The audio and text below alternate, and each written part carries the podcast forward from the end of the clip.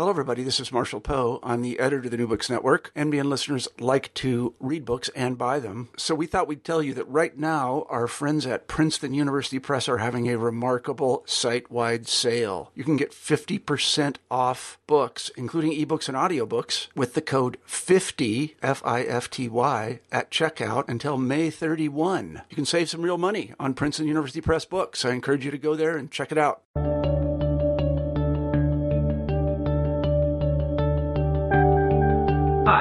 I'm James Esposito, and this is New Books in History. Welcome, and thanks for joining us. I just finished talking to Stefan Ihrig about his new book, Ataturk in the Nazi Imagination. This book was released by Harvard University Press in twenty fourteen. Ihrig's book shows how the German far right and later Nazi party looked toward Ataturk's Turkey as a model of resistance against the Western powers and punitive Versailles Treaty. In Turkey, Nazi elites saw lessons for Germany's future, from armed guerrilla warfare against the Entente to the ethnic cleansing of so-called undesirable populations, such as Armenians and Greeks. In Ataturk, Hitler and his followers saw a Turkish Führer that would lead the ailing sick man of Europe to modern statehood and national rebirth. I hope you have a chance to pick up Ataturk in the Nazi Imagination, especially if you're interested in the political discourse of Nazi Germany, or have an interest in the making of the modern Middle East. The Nazi treatment of Turkey is an intriguing exception to Orientalism. Rather than confined as eternally backward or unchanging, Turkey becomes a vision of modernity and resistance, not only to be praised, but to be emulated by Germany. It was a pleasure to talk to Stefan, and I hope you enjoy the show. Hello. Today, we will be speaking with Stefan Ihrig, author of Ataturk in the Nazi Imagination. Stefan, before we begin with the text, I want to ask you some questions. First, how did you decide to become a historian, and what brought you to the study of modern Turkey and in the Third Reich in particular? Hi, James. Thank you for having me. Um, um, I was interested in German history um, uh, long before I started uh, studying history at university. Um, the Third Reich is always something very uh, crucial to, to German history and German identity, of course. Um, I was also very interested in um, uh, the minorities in Germany, Turks in Germany. And so I went on to study as a minor um, Turkish studies in Berlin. And um, actually from there I found out about the you know, lack of knowledge of many of the connections between Turkey and the Third Reich, and that kind of what got me started uh, on the topic. Okay. Yeah, I mean, it's interesting in, in the um, the uh, beginning of your book, you talk about this sort of interesting inversion of, so, you know, in, in contemporary Germany, the uh, Turkish immigration has become sort of a problem of, of trying to immigrate uh, and integrate them into German society, but also to sort of keep a German identity that sort of uh, has continuity. And it's interesting how in your book, you talk about um, a lot of the those who grew up in the nineteen thirties and nineteen forties had a lot of um, suspicion of Turks, not because they were alien, but because they saw similar traits in sort of modern Turkey and in, you know, uh, uh and in Nazi Germany. Can you talk a little bit about that? Well, in general, there's a certain um, perceived proximity that goes beyond actually what I'm discussing in my book. Um, the German Empire, already before the First World War, was uh, closely aligned to the Ottoman Empire. And there's this whole idea that, um, in contrast to other European powers, German uh, relations with the Orient were kind of inverse to what the other countries were doing, namely what is otherwise described as Orientalism, didn't really apply when it came to Germany and the Turks. Um, already before the First World War, there was this tradition to actually see oneself in the Turks and kind of um, ascribe to the Turks all these German characteristics and uh, qualities. But now after World War One, this took a totally different uh, turn, and um, which we will be discussing today, uh, is also very um, much founded on the uh, political uh, situation uh, after World War One. But there is a larger, bigger German uh, tradition to this uh, uh, perceived proximity or uh, parallel uh, Turk to the German. Yeah, I, one thing I thought was interesting coming from uh, an education in sort of modern Britain and empire is that many of the things that the German, imperial Germany saw in uh, Ottoman Turkey were sort of the same ideas that Britain found in Greece. So it's interesting how, how that, you know, Germany was on the side of the Central Powers in the First World War, and they saw their their ally in Turkish culture and, and Turkish identity, while Britain sort of had a more um, sort of more classical Greek focused kind of looking back to the sort of great ancient Greece, and it was an interesting parallelism. And it, it was interesting how, how much it was based in sort of contemporary politics. Um, like you said, that in, in your monograph, you talk about the striking lack of Orientalism of Germans towards Turkey. And it, it, it seems so strange to me as a historian of empire to be that way, but it's also fascinating at the same time. Um, I think from that, we should segue into your first chapter, Uh, Turkish lesson, Lessons for Germany, the Turkish War of Independence as a Weimar Media Event, nineteen nineteen to nineteen twenty-three. Um, could you talk us talk us through this chapter a little bit? Um, it, it was very interesting, especially the, the focus on the right-wing press in Germany, covering uh, Ataturk against the, uh, the Entente and the Greek army as a sort of guerrilla hero, nationalist uh Yeah, please please talk about the chapter. I think the first thing to bear in mind, or actually to try to, um, um, is to uh, to get a feeling for the the the period and what people, what kind of state people in Germany were in. They came out of the war, which until the end, uh, the German propaganda suggested they were winning, and all of a sudden they lost, and they lost really everything. They lost the empire, the emperor. A new political system was instituted. There were revolutions to fend off. There was great confusion and depression, and especially uh, something you could characterize as some sort of national trauma. And Germany was waiting for a very punitive uh, peace treaty. They were sure of it from the beginning, and they felt very um, powerless. And they didn't feel that their new democratically uh, elected uh, politicians were doing a good job in representing the nation in these negotiations and also in what follows afterwards. So this is kind of a very dark, uh, uh, these are very dark times, especially for nationally minded um, uh, Germans and newspaper commentators. And it's in this darkness that Turkey em- emerges as some sort of Eastern light uh, guiding nationalists uh, in Europe uh, towards something better. It's especially in these days when in Paris uh, the Treaty of Versailles is debated and then also uh, is proposed to, uh, to Germany and is accepted by Germany, that uh, Mustafa Kemal, later called Ataturk, um, is first mentioned in the German newspapers. And uh, there you have somebody defying the Entente dictate from Paris, um, not via politically, uh, political or diplomatic means, but with weapon in hand, as they always wrote. And um, this is the beginning of a fascination with Mustafa Kemal and his Kemalists fighting against all various armies, the Entente armies, actually for some brief time, the Ottoman army, and especially the Greek army landing in Western Anatolia kind of as the proxies of the Entente powers. And um, for the nationalist German newspapers, this is in stark contrast to what they're seeing at home. You know, this powerlessness of a great nation, and the Turks who have been fighting wars already since the Balkan Wars or since the Ital- Italian-Turkish war over Libya. Um, the Turks who have been in continuous warfare for a decade already, who are totally exhausted, have no resources left, and still are fighting the Entente.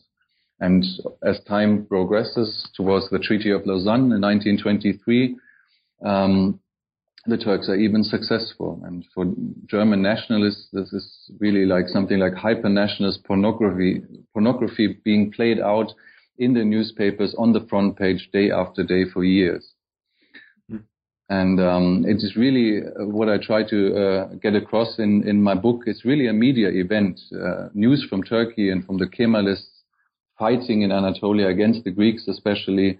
I, front page news are discussed in the same language and discourses as German politics, national politics would be discussed. And they're often integrated in these national domestic topics on a daily basis. And if you just look at the coverage, at, at the amount of coverage, it's unprecedented and, and never to be reached uh, in the next hundred years. Even something like debates over E U membership uh, of Turkey never reached such a quantity of front page uh, uh, coverage as, as this event in the early nineteen twenties did. Yeah, it's it is really interesting. Uh, you have some great uh, visual culture Um, Uh, images from some of the right-wing press, and, and it, it's so apocalyptic. It, there, there, there's, like you said, there, there is this sort of sense that the world is sort of ending for Germany, that they lost so so quickly, so rapidly, and, and so completely. But in another sense, the, the Turks refused to give up in a, a certain way. And I think for the, the right-wing press especially, it was... It was um, interesting for them to see Germany as a modern industrial nation with all these resources uh, being sort of sucked dry by the, the Entente. There's this great uh, uh, image in your book um, from one of the papers with uh, Clemenceau as a vampire, kind of sucking the blood of, of the sort of made in Germany, this kind of uh, uh, sensationalist, it, one might say, uh, a coverage of the event. Um, I think it's it's it's important to note that with Turkey especially, it it it's interesting of because of their semi-colonized status, it, it seems that their resistance to uh, the Western powers is even more of an invitation for German nationalists to, uh, uh, you know, rebel against the Treaty of Versailles, to have a sort of no, their own armed insurgency against the French and the British and the Americans. Um, it's it's also interesting in your text you talk about Turkish lessons. It, can you talk a, about this idea of, of of the lessons Germany can learn uh, that that they're sort of reading in the right-wing press? So, as you said, um, what's taking place in Anatolia, what the Kemalists are doing, looked not only amazing and fascinating to the Germanists, uh, German nationalists, but really incredible. And this contrast between a strong German industrialized nation with uh, great resources, uh, with the Turks, uh, you know, exhausted by continuous warfare. This contrast led to a lot of debates and uh, discussion of this Turkish model, if it was a model at all. And um, especially the far-right papers, they discussed how such ter- uh, Turkish lessons and, uh, could be applied to Germany and what these lessons could be. And um, it's very interesting that especially a Nazi paper, the Heimatland, took um, a leading role in this discussion of the uh, Turkish lessons. And um, they had one uh, German who had served actually with the Kemalists, um, the only foreigner serving with the Kemalist forces, um, who wrote a large expose, many articles on uh, the Turkish role model. And he um, he crystallized three major lessons out of the whole thing for Germany. One was an organization of the army as a um, uh, one of volunteers. The second one uh, was the cleansing of the country of the minorities, here referring obviously not only um, to the Armenian genocide and also the expulsion of Greeks in Anatolia, but uh, um, also implicitly referencing uh, what German nationalists perceive to be their own minority problem, the Jewish question. And um, the third lesson was a strong uh, leader figure. Um, which at this time wasn't necessarily uh, immediately Hitler himself, but it was important that a leader to, was to be found uh, that united all the German nationalist forces, and that uh, then uh, in the struggle for German uh, independence, uh, this leader would be unquestionably followed by uh, Germany. So uh, these, you know, the minorities and the, the leader, uh, the role of a leader, of a national leader, these are very important uh, Turkish lessons as the Nazis and the nationalists discussed them. Yeah. Um, in this chapter, you talk about this, the idea that is crystallizing in the early twenties in the far right of this, I, this dichotomy between active politics and passive politics, passive politics being Uh, negotiation, uh, cooperation, uh, mutual security, and active politics being this sort of uh, dictatorial, authoritarian, uh, direct action, sort of guerrilla fighter, militia uh, lessons that are sort of learned from the Turkish um, insurgency against against the uh, Entente. Um, I think this might be a good place to talk about your second cha- chapter, Ankara and Munich, because you were saying that uh, this idea of the sort of Führer principle, the leader principle, comes out of out of Turkey. But in this chapter, you also talk about how uh, Munich is chosen, uh, like Ankara, as being sort of the heartland of uh, German nationalism or of, of Turkish nationalism, far from the uh, cosmopolitan areas of Constantinople or Berlin. Yeah, there's a, a whole set of um, operative political um, oppositions uh, that these discourses uh, construct. You mentioned active, passive. For others, it's this idea, is it uh, democracy, the rule of the many, or is it the rule of the one? Um, they, they're talking about that only men, strong men, make history, and that democracy is simply not able to, to achieve any greatness for a nation or even any feasible solutions. And on the other hand, it's this opposition between Ankara and Constantinople transferred back to Germany, Munich and Berlin. Munich was naturally already in these years um, a focal point of nationalism, German nationalism in opposition to Berlin. And there were great expectations, not only from the nationalists in Munich, but also from the Bavarian state and the Bavarian army to take a leading role in this, uh, um, in, in freeing Germany. And um, Mustafa Kemal, what he did, what is so special about this concept of Ankara is that uh, with his nationalist forces far away from Constantinople, he set up an alternative seat of government, basically, and started organizing a new country, even though there was still the old seat of government, but which, of course, in their view, was corrupted and uh Um, under the boot of the Entente powers. And uh, German nationalists construed a similar situation for Germany. And so um, um, actually um, the, the Hitler Putsch, uh, the, the beer cellar putsch of late nineteen twenty-three uh, can also be viewed in this Ankara perspective. It was this attempt to um, free one part of Germany, Bavaria, and especially Munich, and to establish a quasi-oppositional government to the corrupt one in Berlin.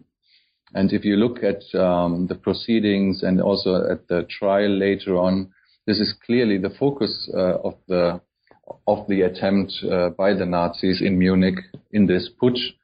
And it's less, much less actually uh, Mussolini's March on Rome uh, than Mustafa Kemal's example actually uh, that was being followed there, because something that the later Italian uh, Nazi uh, uh, axis kind of overshadows is that the March on Rome was actually not a violent counter coup, but Mussolini was actually invited into government. There was pressure by fascist paramilitary, paramilitary forces, but it wasn't a, a violent seizure of power. It wasn't uh, uh, like uh, what the Nazis had planned for Munich. So actually, um, I mentioned this series of uh, articles um, focusing on Turkish lessons uh, in this uh, Nazi paper. This was just weeks before the Hitler Putsch, and actually uh, the issues leading up to the Hitler Putsch in this paper discussed directly, directly this Ankara solution for Germany and Ankara and Munich. So I think that's a very interesting and new dimension to this uh, early Nazi history, this import uh, and uh, interpretation of uh, Turkish history for Germany. Yeah, I thought it was fascinating that you did mention Mussolini many times, but it seems at, at almost every juncture, the resemblance, or as you call it, twinning of of uh, Kemalist uh, Turkey and Nazi Germany is is is overshadowed. It, it, it's interesting uh, that Italy is is similar, but not definitely not the the foregrounded theme. Why do you think that that uh, the far right saw more of themselves in Ataturk than in Mussolini? Um, I lost you there. Could you could you please repeat the last? Oh, I'm sorry. Um, why do you think that the German far right saw more of more resemblance in Ataturk than in Mussolini? Well, the thing is, um, there's, of course, many, many uh, phases to Nazi uh, history and to Nazi political thought. Um, one thing we have to remember is that um, the German nationalist papers in general, they had already been discussing uh, Mustafa Kemal for a few years in depth before they started really discussing uh, Mussolini and his fascists as well. And then, of course, also, just, in ca- uh, just as was the case for Turkey, there were also debates how applicable is the Italian model uh, to German uh, conditions and to the German situation. And I would argue that until the failed Hitler Putsch, that the German far right uh, thought that the Turkish model was more applicable to Germany, Italy not being a, use, uh, a loser of the First World War, for example, and uh, different political cons- uh, constellations. But after the Hitler Putsch failed, Mussolini's example becomes much more important because um, Mussolini was able basically to gain power from within the system.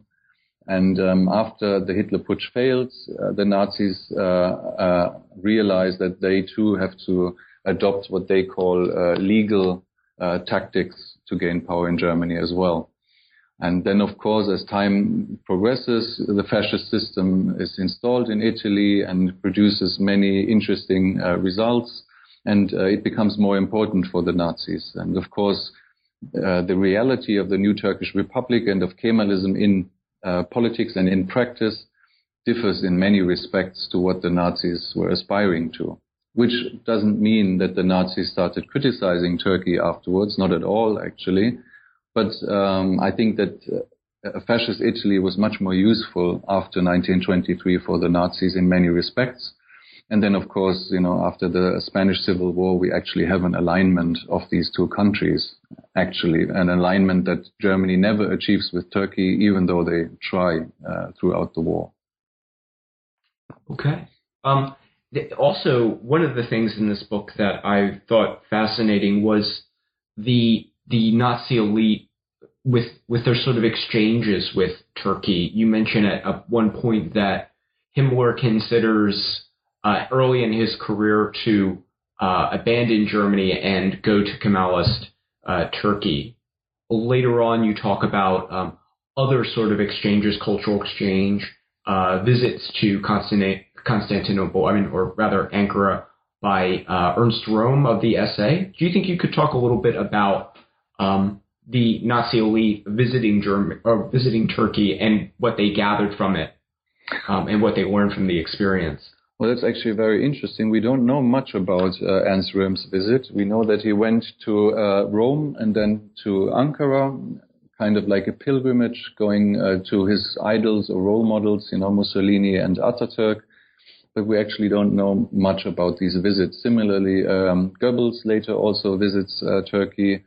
And uh, we don't know too much about these visits. One reason is, of course, that later on uh, uh, these associations with the Nazis were very uncomfortable for the uh, Turkish leadership. And also, of course, as long as Ataturk was alive, he was very uh, uh, reserved when it came to the Nazis and was in many respects very critical of the Nazis and their program. So um, whatever fascinations the Nazis had for Turkey, the, the cult uh, the Nazis uh, uh, uh, established in the Third Reich around Ataturk and the New Turkey was not mirrored by Turkey itself, by Kemalism, and uh, definitely not by Ataturk himself. So it was very much a one-sided uh, love affair, you could say. And um, the book is mainly about the Nazi imagination, as the title uh, already says. It's not really about the um, political realities of Turkey uh, in the end. I see. Yes. No. That that that is uh, that is a good point. I think this might be a good um, section to move to chapter three and talk about Hitler's Star in Darkness, Nazi admiration for New Turkey. Do you think you could talk about this chapter and, and in particular, uh, Hitler's sort of mentalities with uh, uh, Turkey? Up till this point, we sort of talk about um, uh, Nazi discourse or far-right discourse or sort of the range of elites interested in Turkey, but there's not so much about Hitler's interest in Ataturk himself. Yeah, um, Hitler at various points in his career referred directly to Ataturk as a role model. I think one of the most important instances is during the Hitler trial, where he actually connects his endeavor to take power in Germany to Uh, the discussion is about uh, committing high treason against the German state, and he points to Ataturk's example, um, which uh, justifies such extreme measures when you want to save the nation. Um, that is very interesting, and there's many. There are many other remarks where Hitler references his own role or his own thought to Ataturk. But um, uh, now coming to the Third Reich, I think it's very interesting to see how. After the failed Hitler Putsch, the Turkish example, the Turkish role model is something rather uh, the Nazis rather keep to themselves. And uh, Hitler actually stops talking about Ataturk in public for a while, also because, of course, uh, Ataturk's example is associated with violence, with uh, perhaps civil war, with uh, coming to power uh, um, against the state illegally. Um, but once the Nazis are in power in nineteen thirty-three, the discourse changes back again, and Hitler references Ataturk again as his role model. And one of the uh, interesting um, events in uh, nineteen thirty-three is an uh, interview with a Turkish uh, newspaper, which is summarized on the front page of the Nazi newspapers, where uh, Hitler describes Ataturk as his shining star in the darkness of the twenties. And this is indeed then in the Third Reich, and the, the press ministry, the propaganda ministry uh, of Goebbels uh, re Uh, reaffirms this uh, in the Third Reich. Um, this is the official line of the Third Reich when it comes to Ataturk and the New Turkey, the shining star in the darkness. This chapter is interesting as well because there's a lot of uh, material culture aspects to it. Uh, you mentioned, you know, has interesting photography of this, of uh, Hitler's uh, sculptor making busts of him and Ataturk, uh, sort of, again, twinning, as as you call it. Um, do you think that there was a an an interest in Turkey, not just from a political, uh, a concrete political uh, achievements, but uh, kind of cultural achievements as well at this time? Sort of um, the Turkish modernizing project being faster because it's it's in uh, uh, the Middle East rather than being in sort of Central Europe. I think as a like a, a general perspective on these developments and these discourses, we have to remember again, um, you know, the old systems are gone, you know, democracy was instituted, and now these other regimes like fascist Italy, Nazi Germany, and in their view also Kemalist Turkey try to do something different. It's like kind of a a third or a fourth way, even, because Bolshevism exists, of course, as well in these times and is a constant uh, companion in all political debates. Now, the Nazis are looking at the new Turkey that Ataturk is building, and they have been looking at it already for uh, over ten years, uh, uh, once the Third Reich uh, is in state, uh, uh, is, begins. And uh, what they see is this kind of fusion of uh, nationalism and a new political system under a strong leader. And uh, in the Nazi discourse, this, uh, this exists as a total glorification of all achievements of the new Turkey. It's, it's quite fascinating to read these uh, um, newspaper articles and books from the Third Reich, where almost everything is praised, um, like the construction of new cities, the, the reinvention of uh, the, the Turkish nation and national spirit, culture, all these different aspects of society. Of course, um, there are other aspects of modern Turkey that are simply ignored in these uh, discourses. For example, the emancipation of women is a little bit difficult for Nazi discourse. The situation of the farmers in the nation is a little bit different too. Youth culture, there's no youth movement like in the Third Reich or in Italy. So that's something that they uh, choose to ignore, and so on. Um, religion, for example, would be another topic where it is very difficult for the Nazis to openly praise what uh, Ataturk did with uh, in relation to um, Islam and political Islam, because um, already since the nineteen twenties and even before, there was this tendency to uh, twin also Islam and um, Catholic Christianity, a, um, a supranational institution, uh, often in conflict with national interests, alien to the national spirit, and, and such. And you find these things also in Nazi discourses, and sometimes you find an open, open praise for uh, Atatürk's secularization and breaking, breaking. Um, the political and societal power of established religion. But this is, of course, very dangerous, and you find much more in Hitler's table talks than in uh, the printed press, because it's uh, almost too radical uh, to openly praise. But it's a very interesting picture, and what emerges is a new Turkey that's vibrant, energetic, and uh, ahead even of Germany when it comes to what they call national reconstruction. And uh, nineteen thirty-three, the year Hitler comes to power, is also the tenth anniversary of the Turkish Republic, and you have newspaper articles and speeches where German politicians actually say this, that uh, Turkey is way ahead uh, on this new path of national reawakening, reconstruction, and that Germany now has to follow uh, in Turkey in Turkey's footsteps. Yes, yes. No, that, that was really interesting. Um, especially the the idea of Islam as as twin to Catholicism. Uh, you talk about how uh, the discourses in Nazi Germany about Catholicism as being a sort of uh, an entity that holds Europe back, and specifically Germany back. Um, yeah, so so as much as as that was written, did did they Um, speak at any length about that, or, or, or as you said, did they try to avoid Islam as an as a entity to sort of discuss in detail? Um, they did discuss Islam, of course, and uh, during World War Two, it also becomes uh, very uh, important in you know uh, in the war effort and uh, strategic alliances and such.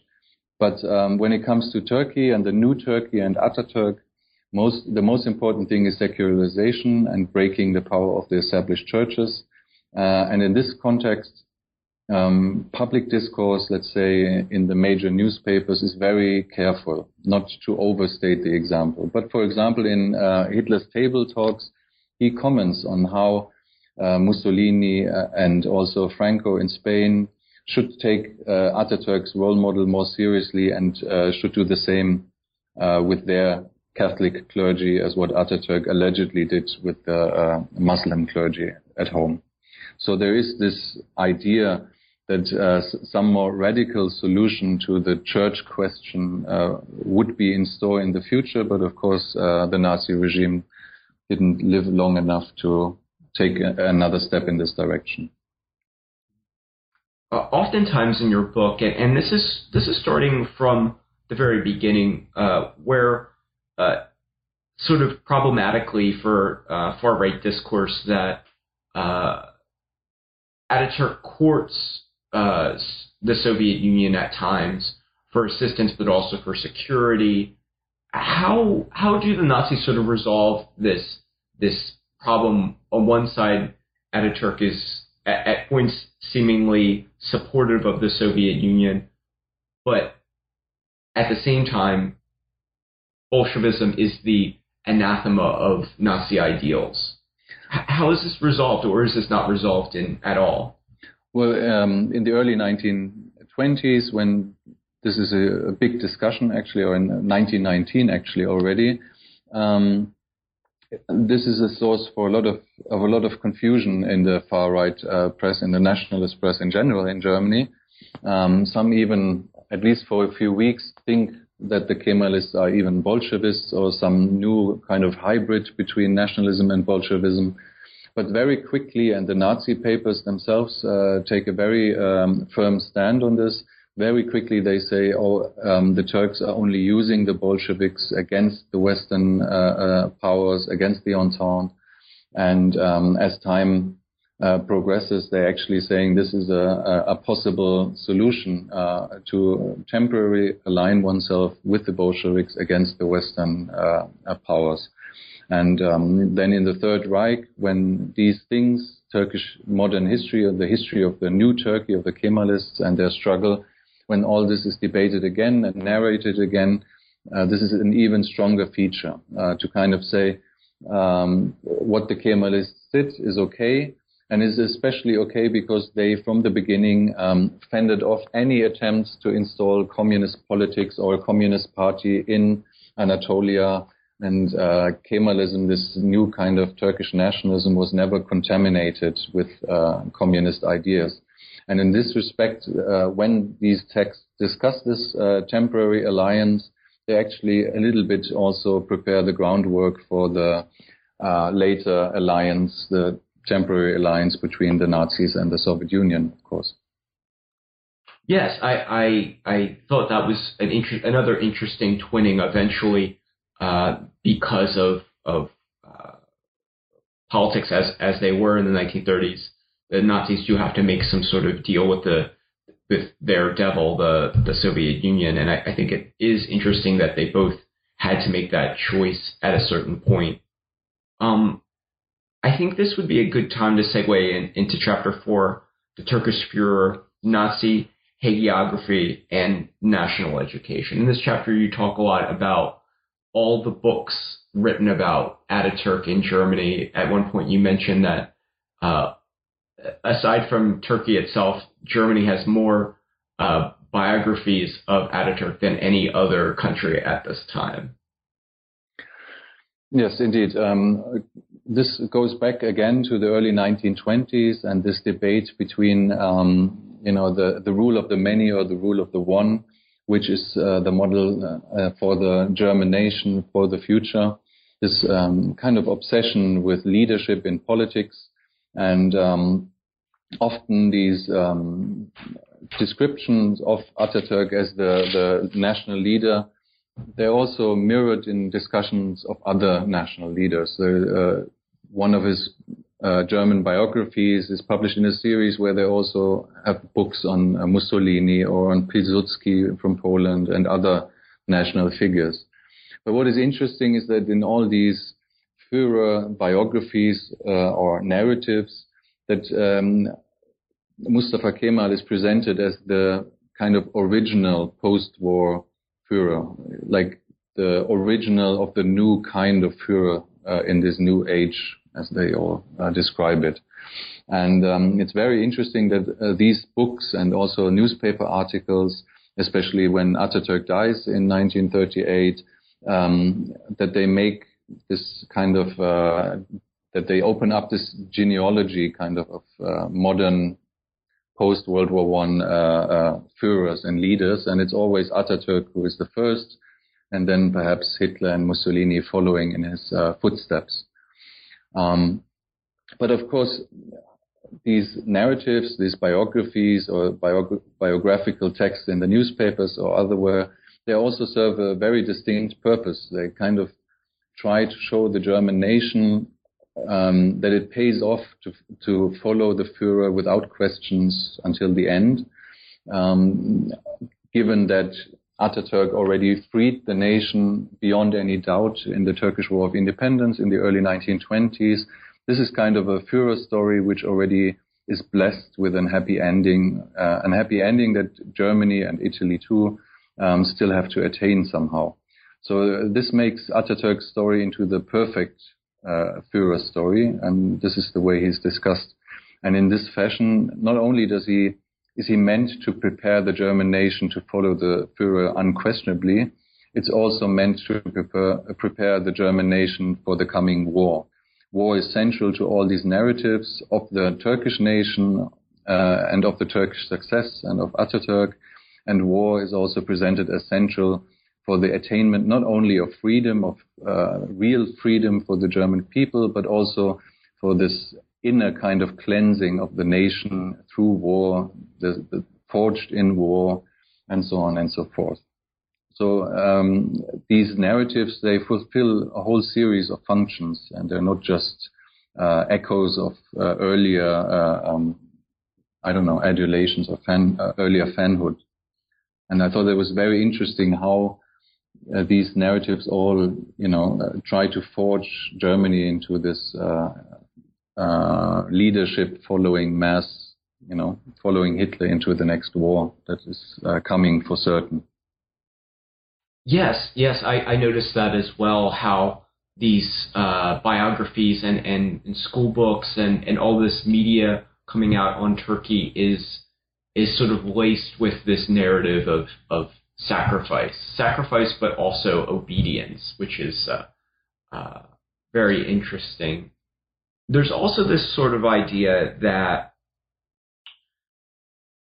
the reason why Ataturk was so successful, and, and this is sort of leaning into the to the next chapter as well, but the reason why he was so successful was that the First World War allowed Turkey to uh, banish or exterminate or destroy its internal enemies that were sort of weakening it, weakening it and allowing it to be uh, the sick, sick man of Europe. Uh, oftentimes in these uh, works on Turkey, there's this contention that the only thing that was sick about the Ottoman Empire was the sort of internal elements, the enemy within, uh, and that the Turks themselves were a strong, uh, brave, industrious people like the Germans. Could you could you talk a little bit about um, the sort of the role of Armenians as sort of an analog to Jews in Germany?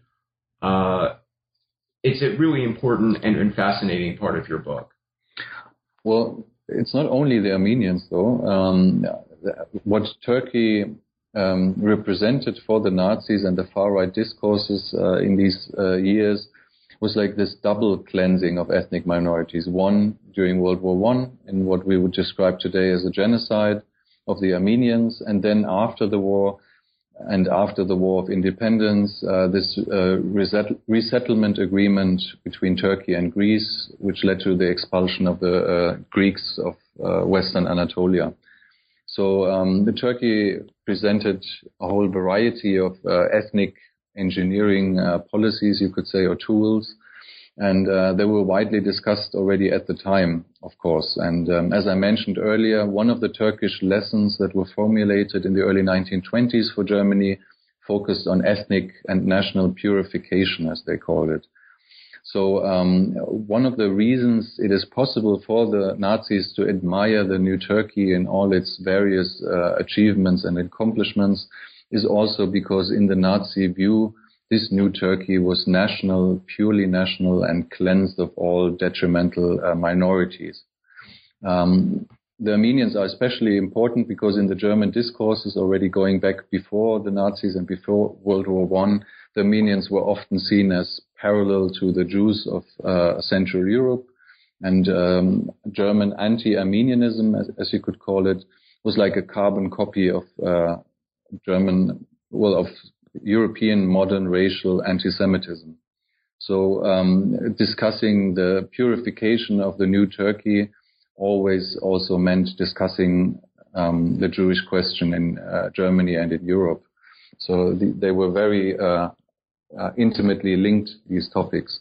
And then that also means, of course, that the new Turkey, as it's presented in Nazi discourse, is also um, is also this vision of this post-genocidal, ethnically cleansed country that can achieve the most miraculous and great things uh, one could imagine. But of course, this is a very distorted and one-sided discourse. Other minorities, for example, the Kurds, still exist in, in uh, um, Turkey, And there's a lot of conflict in the nineteen twenties especially, and also later on, with the Kurdish uh, population in Turkey, which the Nazis simply ignore in their discourses. They want to portray the new Turkey as ethnically homogeneous and cleansed, and so they ignore the Kurds, for example. They also ignore the um, Armenians and Greeks still living in uh, uh, Istanbul, for example. So, yes. as always, yeah. it's a very one-sided uh, perspective and discourse there. Mm-hmm. Yeah, it, it, it it was sort of uh, interesting uh, to encounter the Kurds in this because, uh, of course, in Nazi discourse, they, they're a non-entity, but in contemporary discourse on the Mideast, the Kurds have, have been very important in the Syrian conflict, but also in Turkey in, in recent years. I, I thought that was uh, an interesting inversion. Um, maybe we can talk about uh, the the idea that that um, there is a visual uh, aspect to this. There's this uh, interesting uh, part in chapter five where you talk about Heinrich Hoffmann's photography. Uh, he go he's a, a Hitler's photographer. And he his thing was sort of high modernism, taking pictures of factories and apartment blocks and these sorts of things. And he goes to, to Turkey and does the same thing there. He tries to capture uh, this embellished vision of a modern Turkey that the Nazis wanted to portray to their people. Um, what role do you think uh, showing uh, Turkey as this sort of uh, modern state uh, played in uh, far-right discourse at this time? Well, we can't be entirely sure that Hoffman himself or an assistant of his uh, went to Turkey, but these pictures of these factories and new cities, boulevards and, and such, they are part of the Hoffman collection. And um, this Hoffman collection is very interesting as um, some of the pictures which I reproduce in the book, they're very, they're really iconic for the new Turkey, and they're reproduced in uh, picture books, in uh, narrative histories of the new Turkey, in newspaper articles and such. And this, of course, is, is similar to all the other um, aspects of the Nazi discourse. It's a very focused, or you could say distorted, view of uh, the new Turkey. Of course, it focuses on the new achievement of this new kind of um, ethnic, folkish, national modernity that the Nazis uh, want to um, accomplish themselves and want to see and find in the new Turkey. And um, it ignores, of course, the lack of infrastructure in other parts of Turkey and the, the continuing old ways of life, architecture, and so on, and social organization. Um, but what I thought is also interesting about these iconic pictures of the new Turkey, that most of the time there are no people in these uh, pictures. It's just buildings, crude buildings. Um, Uh, it's these are like empty uh, spaces to project whatever, you know, the Nazis wanted to project upon them.